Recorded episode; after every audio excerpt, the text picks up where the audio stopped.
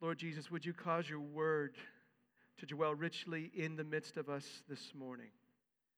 God, would you give us open hearts to receive what, Lord Jesus, you would speak to us through your word this morning? God, would you comfort those needing comfort? Would you convict those who need conviction? Would you direct those who need direction? And God, would you pour out grace upon us all? Father, would you pour out your spirit now upon us, your people? God, form your mind in us for the glory of Christ, and it's in his name we pray. Amen. Amen. You may be seated. Children, you may scoot to your Sunday school class. Before I forget, Billy Nye. Congratulations on Ezra.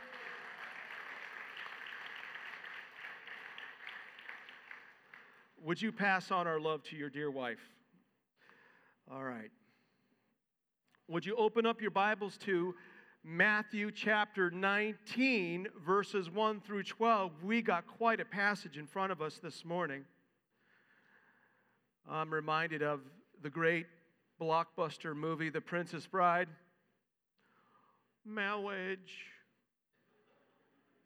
Marriage is what brings us together today.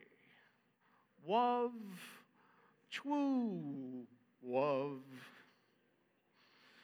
Actually, what brings us together today is God's Word and our Lord Jesus Christ. And He's got something to say about marriage, divorce, remarriage, and if we can get to it, singleness. And so, would you open up your Bibles to Matthew 19? And let's look to God's Word. Let's hear the voice of our King. Now, when Jesus had finished these sayings, he went away from Galilee and entered the region of Judea beyond the Jordan. And large crowds followed him, and he healed them there. And Pharisees came up to him and tested him by asking, Is it lawful to divorce one's wife for any cause? Jesus answered, Have you not read that he who created them from the beginning made them male and female? And said, Therefore, a man shall leave his father and his mother and hold fast to his wife, and the two shall become one flesh. So they're no longer two, but one flesh. What, therefore, God has joined together, let not man separate. And the Pharisee said to him, Why then did Moses command one to give a certificate of divorce and to send her away? And Jesus said to them, because of your hardness of heart, Moses allowed you to divorce your wives. But from the beginning it was not so. And I say to you, whoever divorces his wife, except for sexual immorality, and marries another, commits adultery. Then the disciples said to him, If such is the case of a man with his wife, it's better not to marry. But Jesus said to them, not everyone can receive this saying, but only those to whom it is given. For there are eunuchs who have been so from birth, and there are eunuchs who've been made eunuchs by men, and there are eunuchs who've been made who've made themselves eunuchs for the sake of the kingdom of heaven. Let the one who is able to receive this receive it.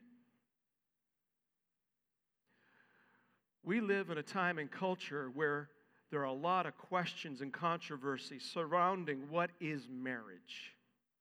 We're asking basic questions. What is marriage? That's the question being asked in our culture today. And furthermore, how about this question? Are Christians allowed to divorce? And if Christians are allowed to divorce, under what circumstances. When can they divorce? And if a Christian is allowed to vo- divorce, can they remarry?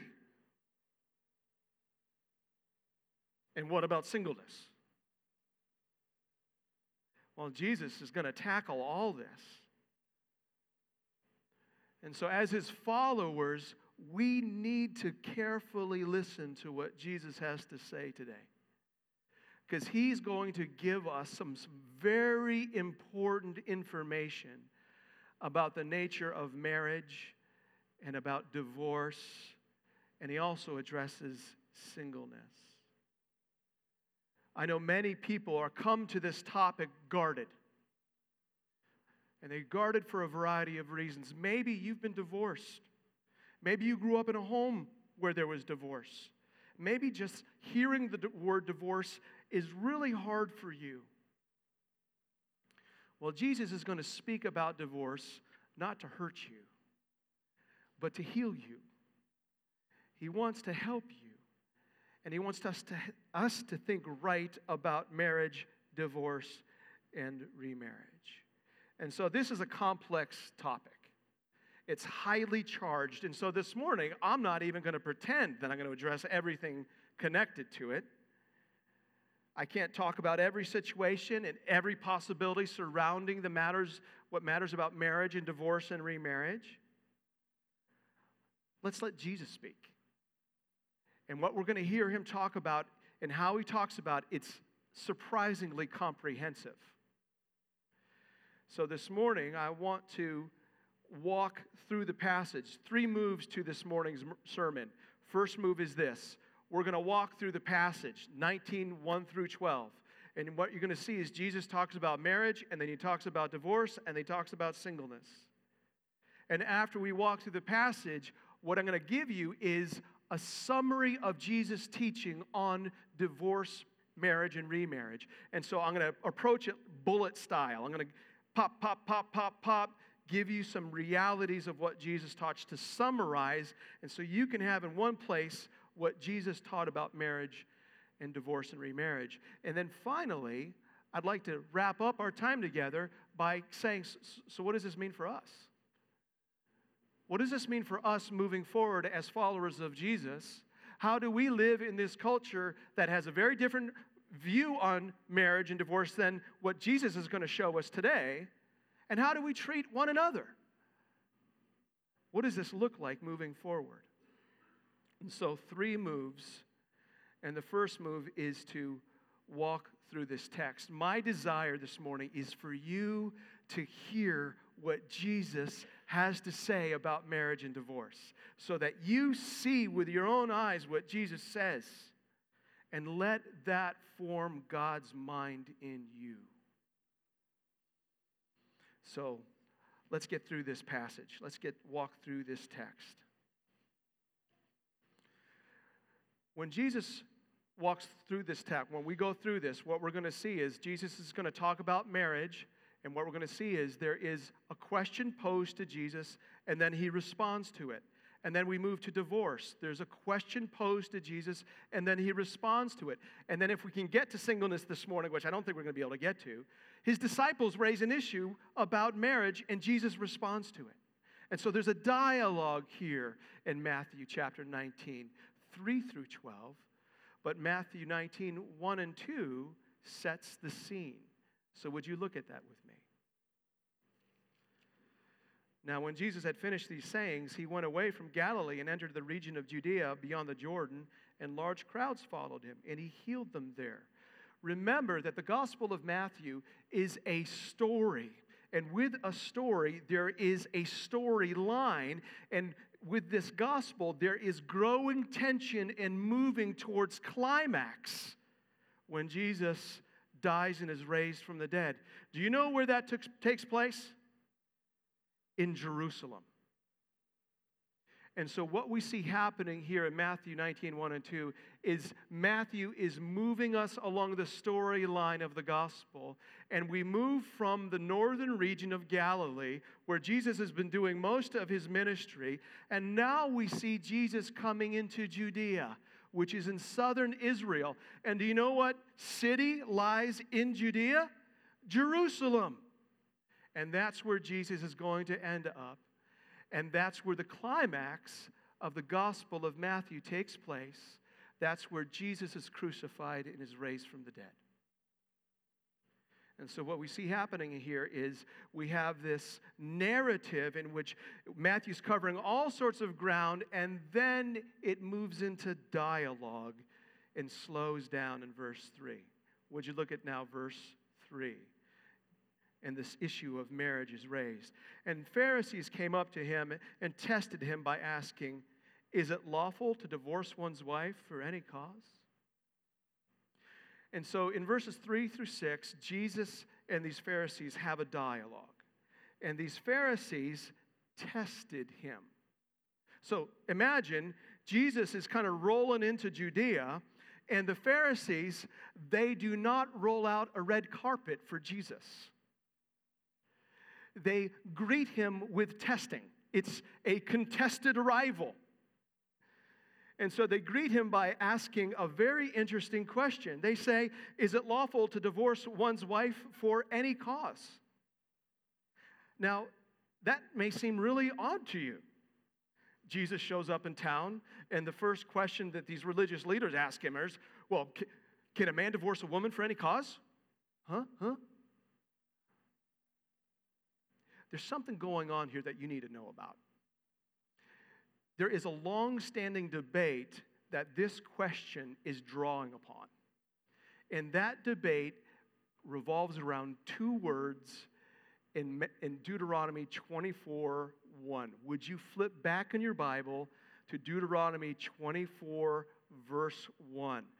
Uh, Deuteronomy is the fifth book of the Bible Genesis, Exodus, Leviticus, Numbers, Deuteronomy. And so you get to Deuteronomy, get to chapter 24, and look at verse 1. And there is controversy and debate within Judaism at this time that Jesus is walking into Judea. There's, all, there's debate over 24 1 in two words. Let me point out the two words to you.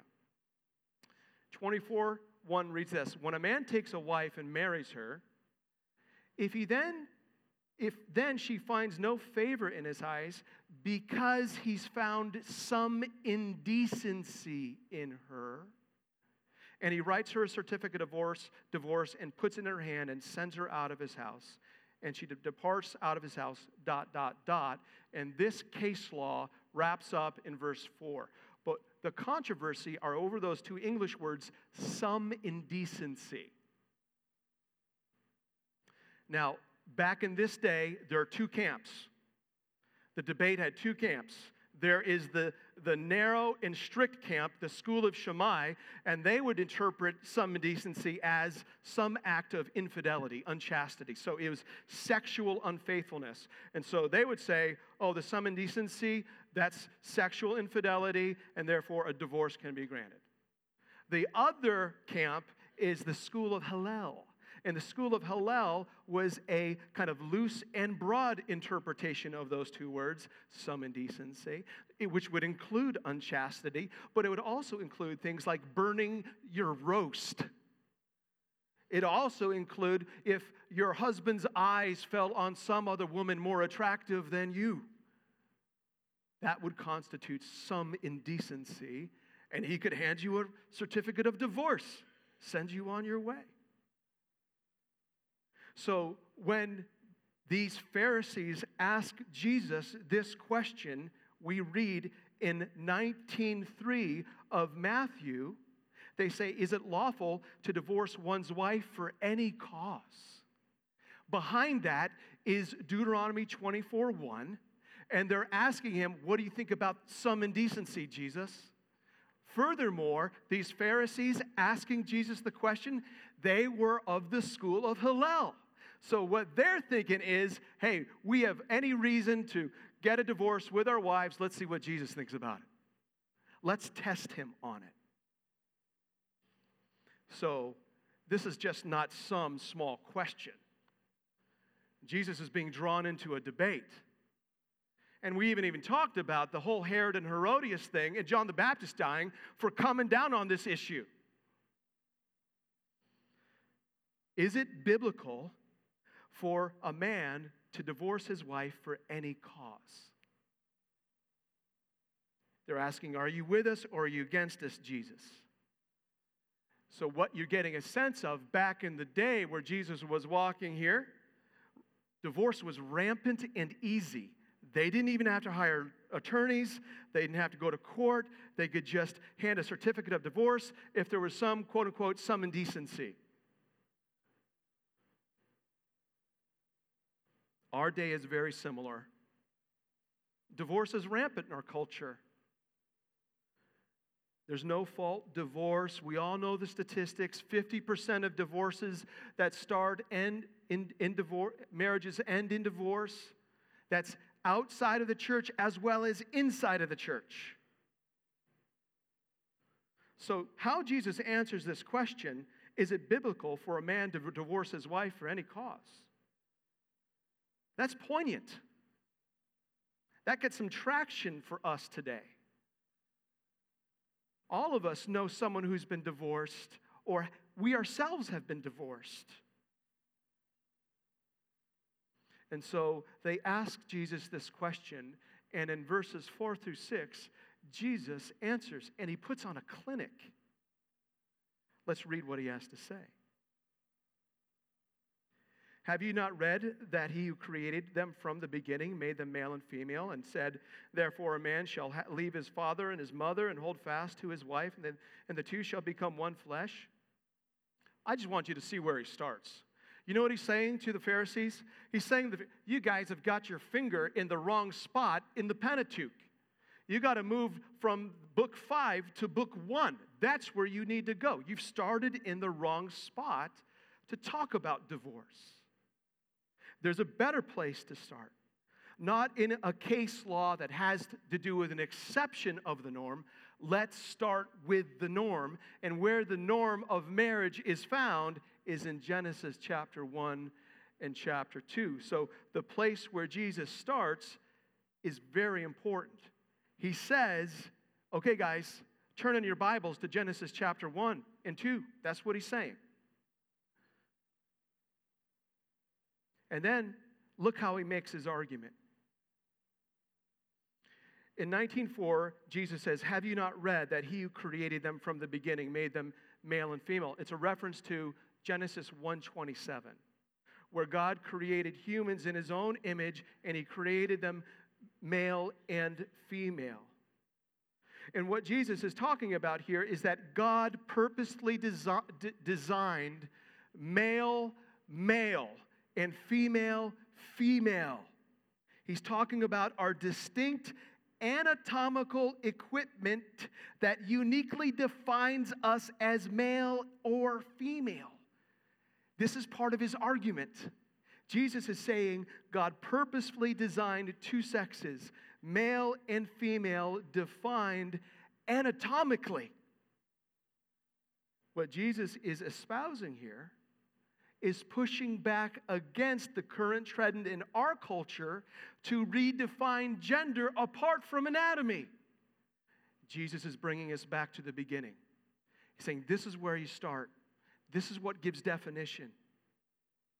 And so Jesus starts his argument by starting in Genesis 1:27 and saying God purposely designed um, human beings, male and female, anatomically. That's what he's saying. And then he moves his argument now to Genesis 2:24. And we see that in verse 5. He who created them from the beginning made them male and female and said, Therefore, a man shall leave his father and his mother and hold fast to his wife, and the two shall become one flesh. Jesus is saying this God, who created humans, male and female, purposefully, anatomically. He designed them that way for a purpose to unite together in the one flesh union of marriage. They're designed for it. Therefore, a man shall leave his father and mother and hold fast to his wife, and the two shall become one flesh. There's a reason why God designed us this way. He designed us to unite in a one flesh union. And that is for as long as you both shall live. Would you look back in verse 5? There's a very important word I want you to see. Therefore, a man shall leave his father and his mother and hold fast to his wife. That hold fast, that, that word comes from a Hebrew word that means to stick together, to join together, to cleave together, to, to cement together. When I was growing up, there was this commercial for super glue and there was this guy who had this red hard hat, and they put some super glue on the top of his hat, and then they attached the super glue on the hat, the hat to an I beam, and that I beam, this crane came down and pulled up the I beam, and the guy would hold on to his red hard hat, and he would be pulled up into the air because of that super glue bond that could never be broken. This hold fast bond of the one flesh union between one man and one woman is not designed to be broken. That's Jesus' argument. We were designed, male and female, to unite in a hold fast bond.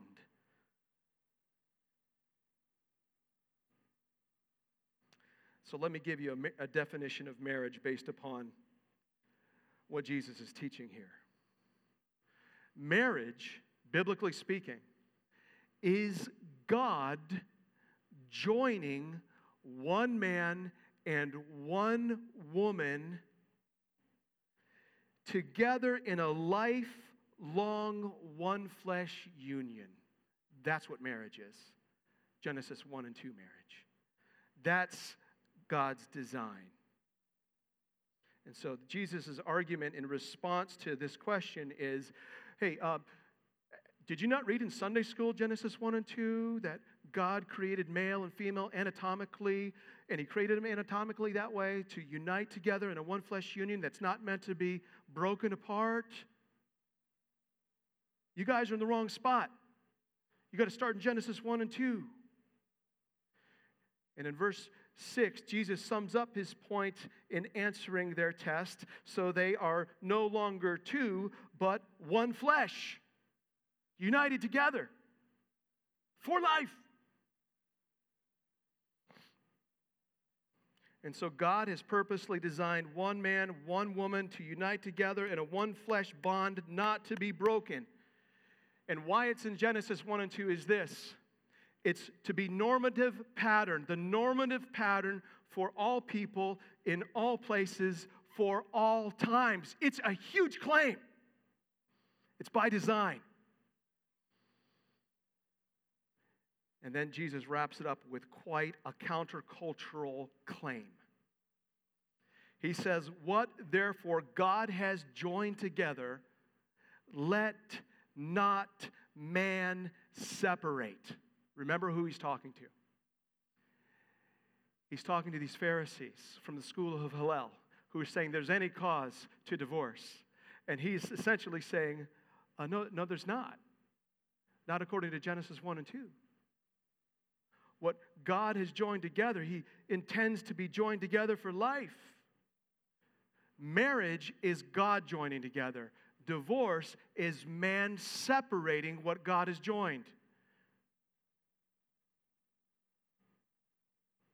So Jesus is not just saying, no, a man cannot divorce his wife for any cause, he's forbidding it. Let not man separate. It's a command. Don't do that. What God has joined, don't separate. Let me just clarify what Jesus is not saying in that command to not separate and what he is saying. Jesus is not saying that it's impossible for man to separate what God has joined. Quite the contrary. It is possible. And we're going to get to that in a little bit. What Jesus is saying is don't separate what God has joined. He's intended it for life.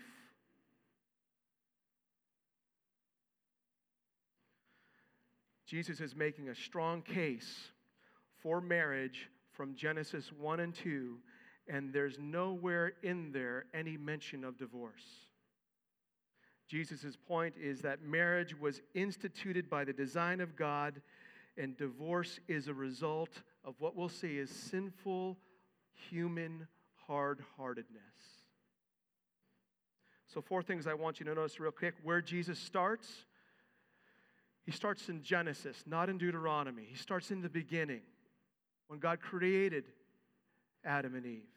And then notice how Jesus makes the case. He builds his case on the anatomical design of men and women.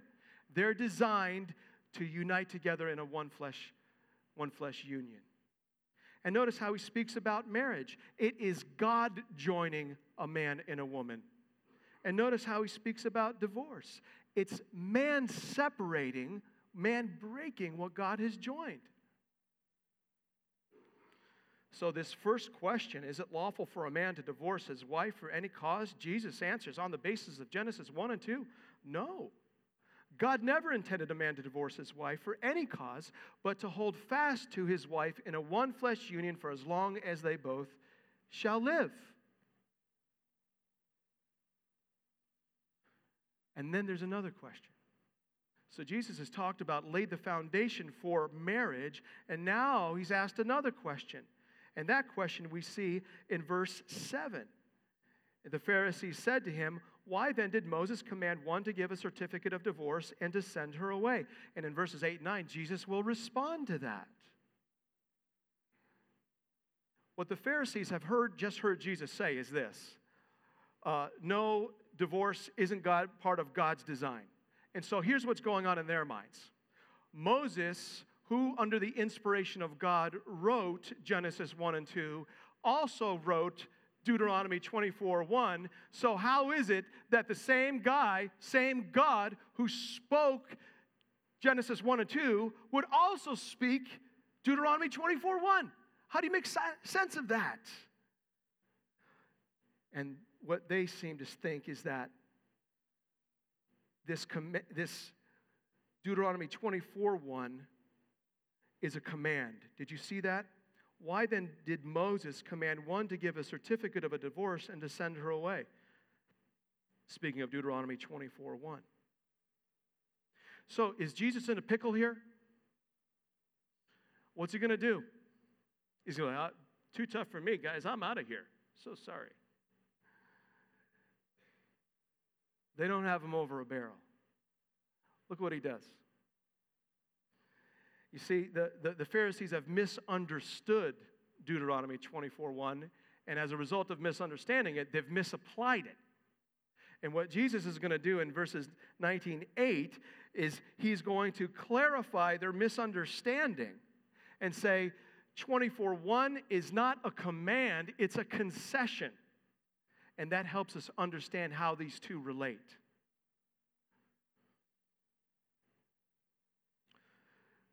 Notice where Jesus begins. They say, Hey, uh, did Moses command one to give a certificate of divorce and to send her away? Why? And he said to them, Because of your hardness of heart. In other words, this wasn't part of God's original design. This divorce business is the result of human hardness of heart. Now, when we read that little phrase, hardness of heart, in our Bibles, it's language describing the posture of a person's heart towards God. Do you remember Pharaoh and the plagues? Do you remember what would happen to Pharaoh's heart when Moses would come to him? He would resist him, he would harden his heart. It's a way of describing prideful resistance. And so, what Jesus is saying here in verse 8 is because of your sinful pride, Moses allowed you to divorce your wives. It's a concession, not a command. Do you notice the change of words?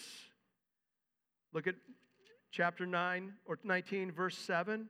Why then did Moses command one to give a certificate of divorce? And then Jesus corrects them. He says, Because of hardness of your, your hardness of heart, Moses allowed you to divorce.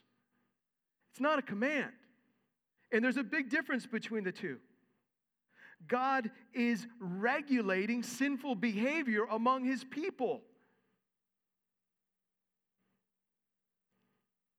The Pharisees had made Deuteronomy 24 1 say something it wasn't saying. They were making it into a command, and what Jesus is saying, it's not commanded, Divorce is not commanded, it's permitted. Deuteronomy 24 is an example of what's called case law. If this happens, then you got to do this. And what God through Moses did in Deuteronomy 24 was to regulate destructive behaviors that were resulting from hardness of hearts. And so, what 24, 1 through 4 is, is a concession to hard hearts seeking to take advantage of women. There's an expression out there that says hard cases make for bad laws. When you build laws on exceptions, it's not good for a society. And what the Pharisees had made a law out of is a concession that regulated sinful behavior because of hard hearts. So they're using it to justify their desires. And what Jesus is saying is that it's this Deuteronomy 24, it's not a command, it's a concession. The Pharisee had made it made an exception the norm. And Jesus repudiates it. After Jesus points out that Deuteronomy 24 1 is a concession to regulate sinful behavior, he adds, But from the beginning it was not so. This isn't God's design. This isn't God's command. This is a concession. And you're making a mistake of building law out of it. So, what we see here is this divorce, what Jesus defines as man separating what God has joined together, is not a result of God's good design and creation, but it's the result of man's hardened hearts. Divorce is always the result of sin. It's always the result of sin. It, in a couple who divorces, it might be 50 50, it might be 75 25, it might be 90 10, 95 5, but there's always sin involved. It's not God's design. And then in 19:9, Jesus goes on to give the only grounds for which a Christian can divorce another Christian. It's known as the exception clause. Look at verse 9. And I say to you, whoever divorces his wife except for sexual immorality and marries another commits adultery. We need to really understand what this exception clause is, except for sexual immorality. Jesus has already taught on it in the Sermon on the Mount in Matthew 5 32. He says, But I say to you that everyone who divorces his wife, except on the ground of sexual immorality, makes her com- commit adultery, and whoever marries a divorced woman commits adultery. So we need to be clear on what this sexual immorality is.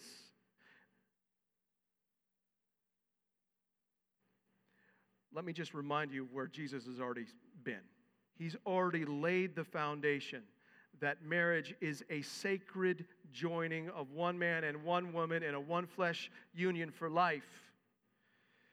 That's the norm for all people in all places and all times. It's not to be separated. But now we're asking the question is there ever a time where people are allowed to break what God has joined together? And Jesus is saying, yes, there is. There's one exception when there is sexual immorality.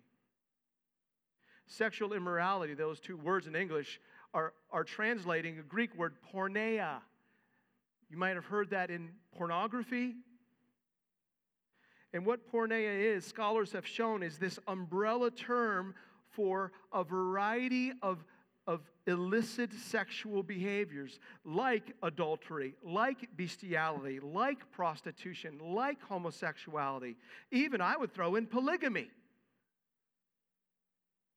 So, the question that we need to answer right now is this Why would God allow illicit sex outside of marriage to be the only grounds for divorce?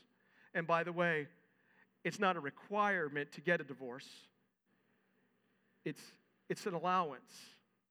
He doesn't require this, He permits it.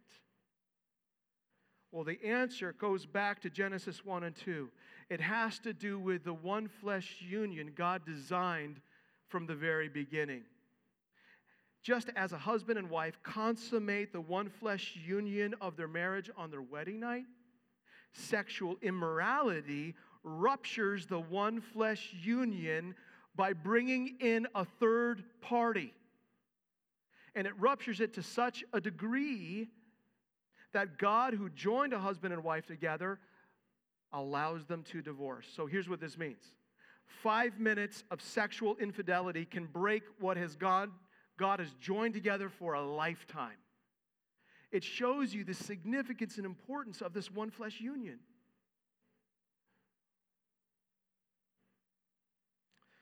That one flesh union, this marriage, is God's holdfast bond between a man and his wife.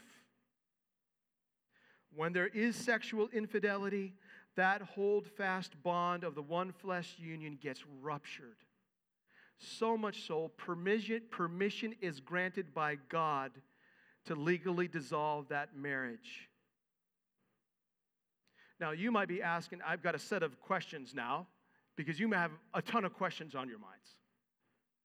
You may, well, what constitutes sexual immorality? Well, I've already named some things, but one of the questions I'm regularly asked is Is pornography sexual immorality? And does that give grounds for a wife to divorce her husband? That's a hard one. It's not an easy one.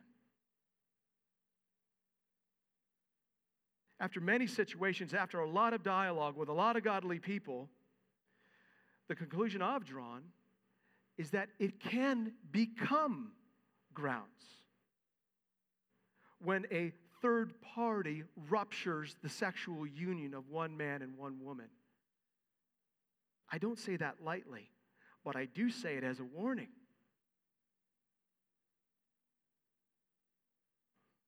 Here's another question if a married couple divorces, but there's no sexual immorality, what does that mean? Here's what that means their divorce is disobedience to God.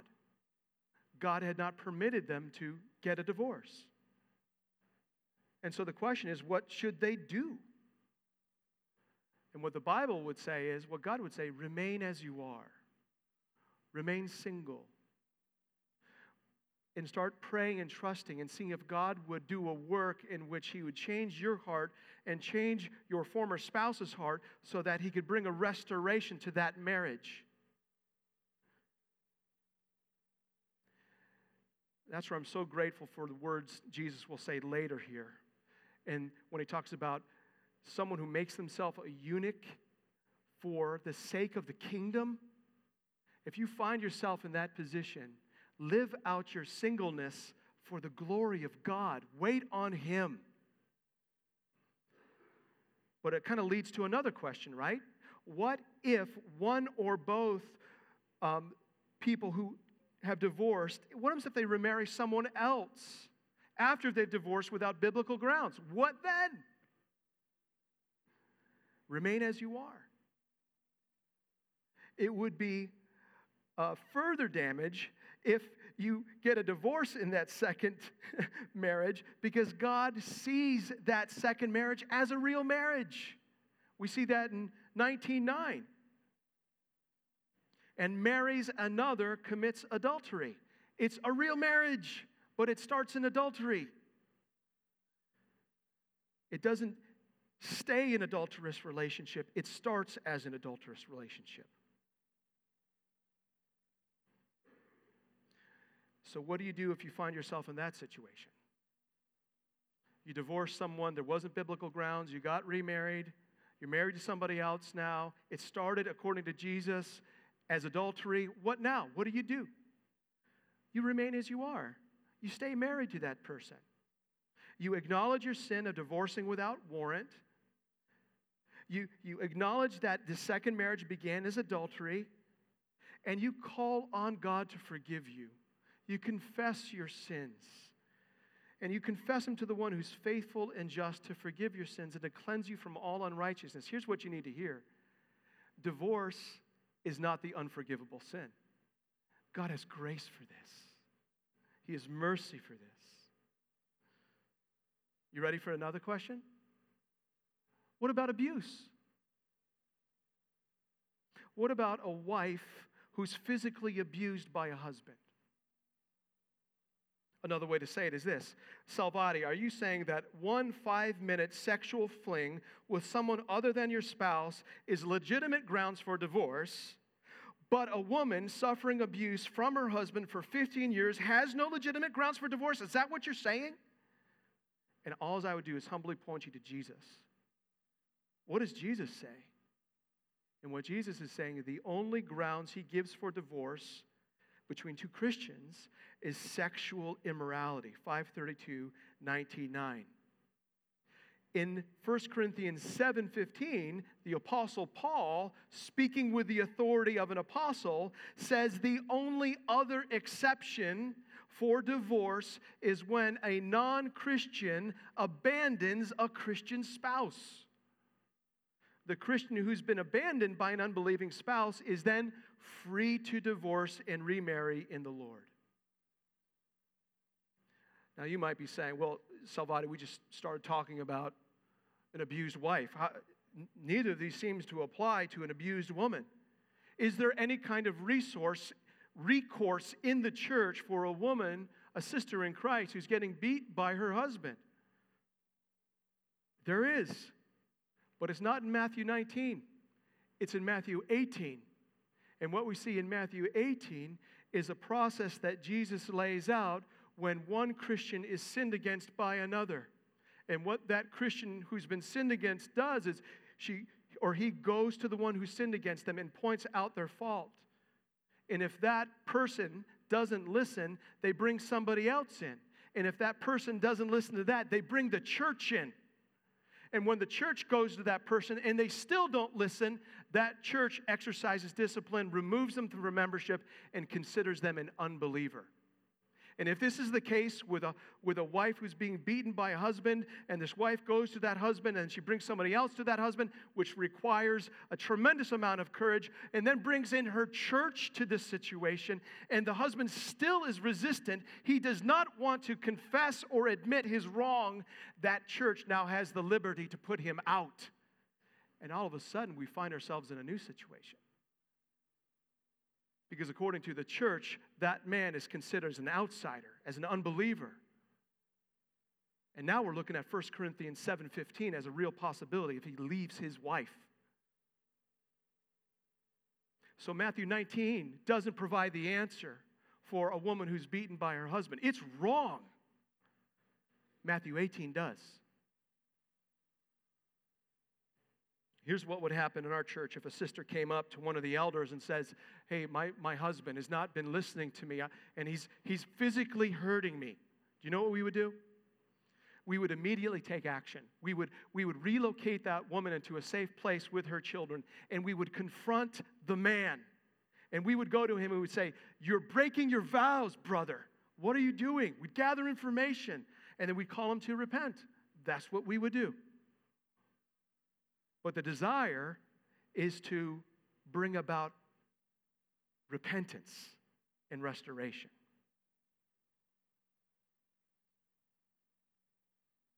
Man, this opens up a whole lot of things, doesn't it?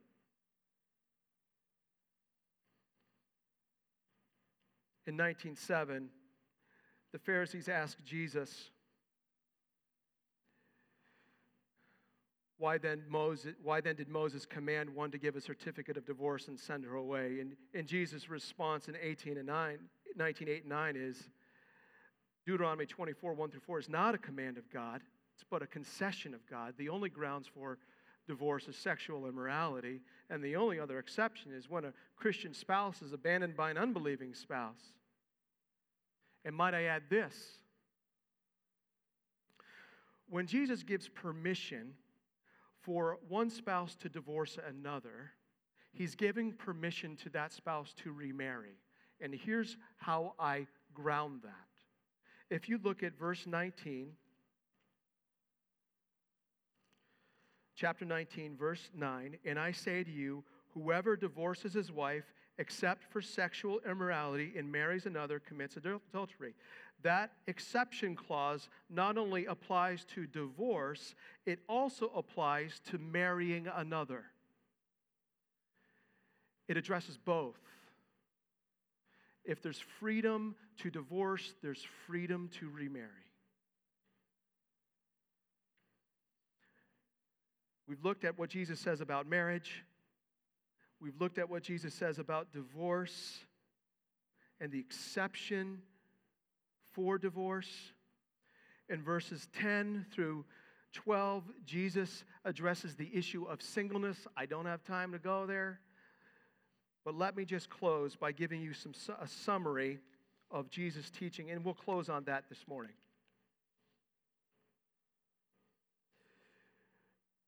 Here are seven points that summarize Jesus' teaching on marriage, divorce, and remarriage. And I'm just going to just rat a tat tat right on through. Jesus, is, Jesus raises the standard of marriage. He reminds us of, of the true nature of marriage. It's God joining one man and one woman in a lifelong one flesh union. He reminds us that marriage is sacred. God joining one man and one woman. That's the first point of summary. Second is this Jesus clearly states that divorce is always the result of sin, it's the product of the hardness of a human heart. It's a concession, not a command. Divorce is always the result of sin. That's the second summary. The third summary is this Though divorce is always the result of sin, not all divorce proceedings are sinful. The Bible permits divorce when there's been sexual immorality or when a Christian spouse is abandoned by, another, by an unbeliever. In that case, though there's sin causing the divorce, the divorce itself is permitted by God. Four, when divorce has not been permitted because there are no biblical grounds, a subsequent marriage to someone other than the original spouse results in adultery. 532, 19.9, Mark 10. 5. When divorce is permitted because it has biblical grounds, remarriage is also permitted. The exception clause that applies to divorce applies to remarriage. Six, improperly divorced and remarried Christians should stay as they are, but repent and seek forgiveness, making peace as God allows, and use their singleness for the sake of the kingdom to bring glory to God. Jesus says that's legit, which brings me to point seven singleness is a legitimate, God pleasing way forward.